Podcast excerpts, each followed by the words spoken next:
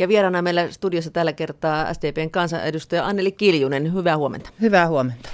Ja tietenkin päällimmäiset tuntemukset nyt, kun tässä sosiaali- ja terveyspalveluissa päästiin sopuun. Millä mielin? No on erittäin tyytyväinen ja on erittäin tyytyväinen myös tähän isoon linjaan ja ratkaisuun, mitä on saavutettu ja siltä osin uskon, että suomalaisten sosiaali- ja terveydenhuolto tulee paranemaan ja me voimme turvata kaikkialla Suomessa kaikille kansalaisille entistä paremmat ja yhdenvertaisemmat palvelut. Niin nythän Suomi jaetaan viiteen, viiteen osaan ja Etelä-Karjalan näkökulmasta ajatellen, niin se on se Helsingin suunta, johon meillä sitten, mihin päätökset menee.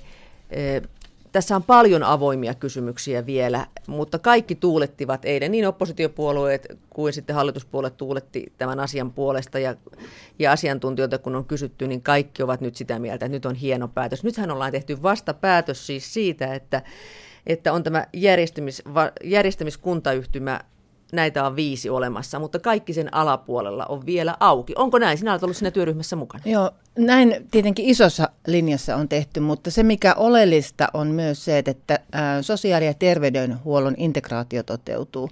Eli nyt hallinnon rajoja puretaan niin perustasolla, eli perusterveydenhuollon ja sosiaalipalveluiden osalta, kuin myös vaativan sosiaalipalveluiden ja vaativan erikoissairaanhoidon osalta.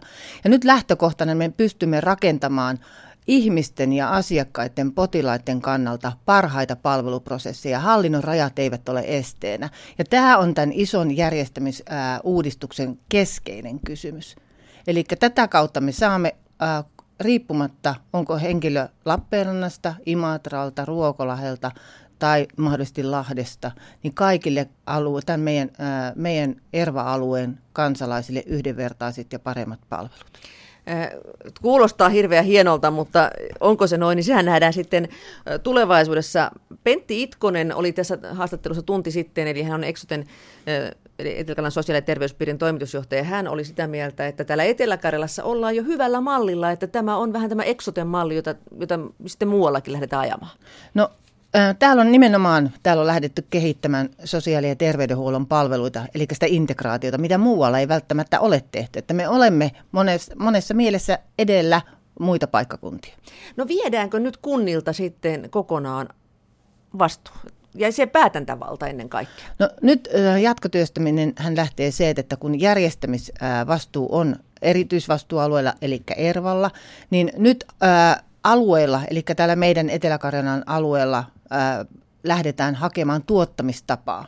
Ja meillä on olemassa hyvä tuottamistapa jo täällä tällä Eli hetkellä, Exote. Exote, joka täyttää monella tapaa ne peruslinjaukset, joita tähän järjestämislakinkin edellytetään.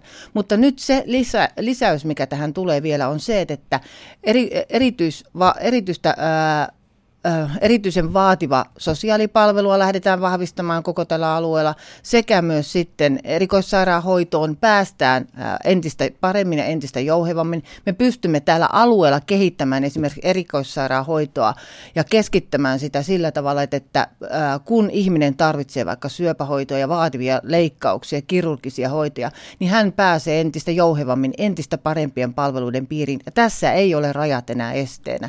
Ja tämä, ja, mutta me säilytämme säilytämme ne peruspalvelut, jotka täällä meidän omalla alueella on. Me pystymme niitä kehittämään jatkamaan sitä vahvaa hyvää pan- kehittämistyötä, jota alueella tehdään, ja siltä osin kunta on myös mukana tässä. Ja toinen asia, joka tähän liittyy, on se, että jota on henkilökohtaisesti vaatinut tämän prosessin aikana, on se, että, että kun me puhumme ihmisten hyvinvoinnista, niin se ei ole vain sosiaali- ja terveyspalvelua, vaan se on myös varhaiskasvatusta, opetusta, koulutusta, asuntorakentamista, kaavoitusta, niin meidän pitää luoda säädös tähän myös, jolla kuntapäätöksentekijät ja muut palvelut – kuin sosiaali- ja terveyspalvelut pääsivät myös osalliseksi tähän hyvinvointikehittämiseen. Ja nyt sitten tätä työtä tehdään varmaan siltä osin myös, että, että kuntapäätöksentekijät pääsevät varmasti myös mukaan ja heidän pitää päästä mukaan tähän jatkotyöstämiseen. Niin vaikka kunnilta viedään nyt sitten, jos voi käyttää sanaa viedään sosiaali- ja terveyspalveluista päättäminen pois, niin kuin tämähän nyt on ollut, ollut tiedossakin jo tämän, lähes kolme vuotta, kun on yritetty veivata jonkinlaista ratkaisua, johon nyt sitten päästiin, mutta kunnille jää sitten näissä, mitkä mitkä mainitsit, niin vielä se päätäntävalta. Mutta mut tämä tuotanto, joka täällä nyt tehdään, eli mehän tuodaan tänne säädös, joka tuotan tuottamisen, joka on sama kuin eksote. Ja sitä kautta kunnan päätöksentekijät ovat kaikkein parhaan asiantuntijat tällä omalla alueellaan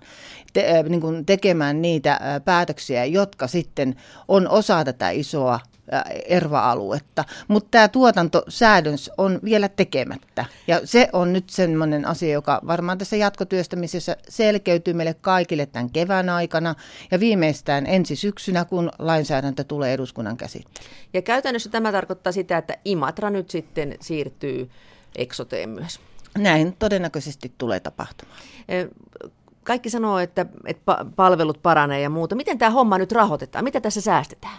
No käytännössä äh, säästö tulee, äh, ensinnäkin, ensinnäkin rahoitushan tapahtuu sillä tavalla, että valtionosuus tulee kuntiin ja sen jälkeen kunnat äh, rahoittavat omien äh, asukkaintensa sosiaali- ja terveyspalvelut. Ja valtionosuus äh, ja sitten äh, tämä valtionosuuden äh, tai se yleinen äh, rahoitus tulee kapitaperusteella ja sitten siihen liittyy myös tämä valtion... Avaa vähän se kapita. No kapita tarkoittaa, että henkilöperusteella kuinka paljon asukkaita on ja sitten siellä katsotaan sairastavuus ja työttömyys ja, ja ikäjakautuma ja tämän tyyppiset asiat, jotka liittyy tähän valtionosuusuudistukseen. Eli sitä kautta kunnat saavat tämän perusrahoituksen, mutta meidän täytyy muistaa se, että kun me puhutaan sosiaali- ja terveydenhuollon rahoituksesta, niin se suurin rahoitus tulee kunnan omasta – rahoittamisesta. Eli noin 70 prosenttia tulee siitä muusta. Eli tämän takia esimerkiksi kuntarakenteita, niiden vahvistamista pitää edelleen viedä eteenpäin, koska me ta- kunta, elinvoimainen, terve, vahva kunta pystyy rahoittamaan oman as- omien asukkaitensa palvelut kaikkein parhaiten. Ja sitä kautta tämä kyse ei ole vaan, että valtio rahoittaa ja tuo rahat tänne ja sitten menee sinne ervaan, vaan kyllä se perusrahoitus säilyy, kuten nykyisenkin, eli kuntapohjainen rahoitus. Onko tässä nyt vaara, että hallinto vaan lisääntyy toiselta, kun nyt tulee tämä järjestämisvastuu tai järjestämiskuntayhtymä, niin Exotella on laaja hallinto ja muuten. Onko se tulevaisuudessa sitä, että Exotellakin hallinto jollain tavoin tulee muuttumaan? Sen aika näyttää nyt tässä, kun tämän tulevan kevään aikana, kun tätä tuottamiseen liittyvää lainsäädäntöä lähdetään viemään eteenpäin. Mm. Ja tässä nyt sitten vastuukuntamalli haudattiin niin kuin ihan, siitä puhuttiin hirveästi vielä pari viikkoa sitten ja nyt se, se on mm. niin kuin haudattu ja kuopattu ja siitä ei, ei enää puhuta, vaan nyt pitää kaikkien suostua tähän e, järjestämiskuntayhtymään, jota on siis kaiken kaikkiaan Suomessa viisi. Ja meidän suunta on siis tuo Helsinki, Helsinki ja me sitten pienimpänä 130 000 asukasta täällä. Niin miten luulet, saadaanko me äänemme kuuluvaan, kuulumiin? Minä uskon, että meidän ääni kuuluu jo pelkästään sen takia, että varmaan kaikki ovat huomanneet sen, että miten Exotesta on keskusteltu ja puhuttu valtakunnassa paljon nimenomaan palveluiden hyvänä esimerkkinä. Miten täällä on sosiaali- ja terveydenhuollon integraatiota vahvistettu, kehitetty ja miten erikoissairaanhoito on ollut osana jo meidän olemassa olevaa palveluvalikkoa. Ja sitä kautta niin, niin uskon, että Exote hyvänä esimerkkinä on myös, äh, sen ääni tulee varmasti hussissa tai tässä isossa mm. ervassa näkymään. En epäile sitä pätkääkään. Ja tietysti kun puhuit peruspalveluhoidosta, niin, sairaanhoidosta, niin se, että tiedän, että radion ääressä siellä jossain Savitaipaleella Ruokolahdella nyt mietitään, että jos kipeäksi tulen, niin pääsenkö hoitoon?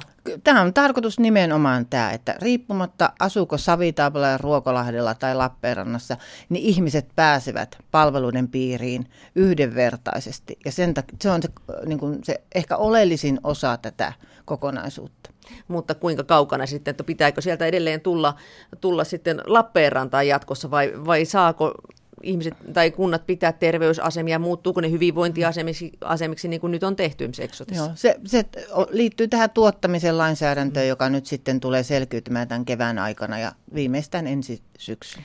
Meillä on valtaväylällä tänään vieraana SDPn kansanedustaja Anneli Kiljunen. Kolme vuotta tätä sotesoppaa on nyt jauhettu ja tietyllä tavoin palattiin lähtöruutuun ehkä kuitenkin. Niin nyt aikamoisella kiireellä pitää hommat saada valmiiksi. Toukokuun loppuun asti pitäisi olla jo aika selvät sävelet. Sinä olet työryhmässä ollut. Onko sinulla takataskussa ollut koko ajan tämä kortti, että sinä tiedät, miten tämä homma menee loppuun?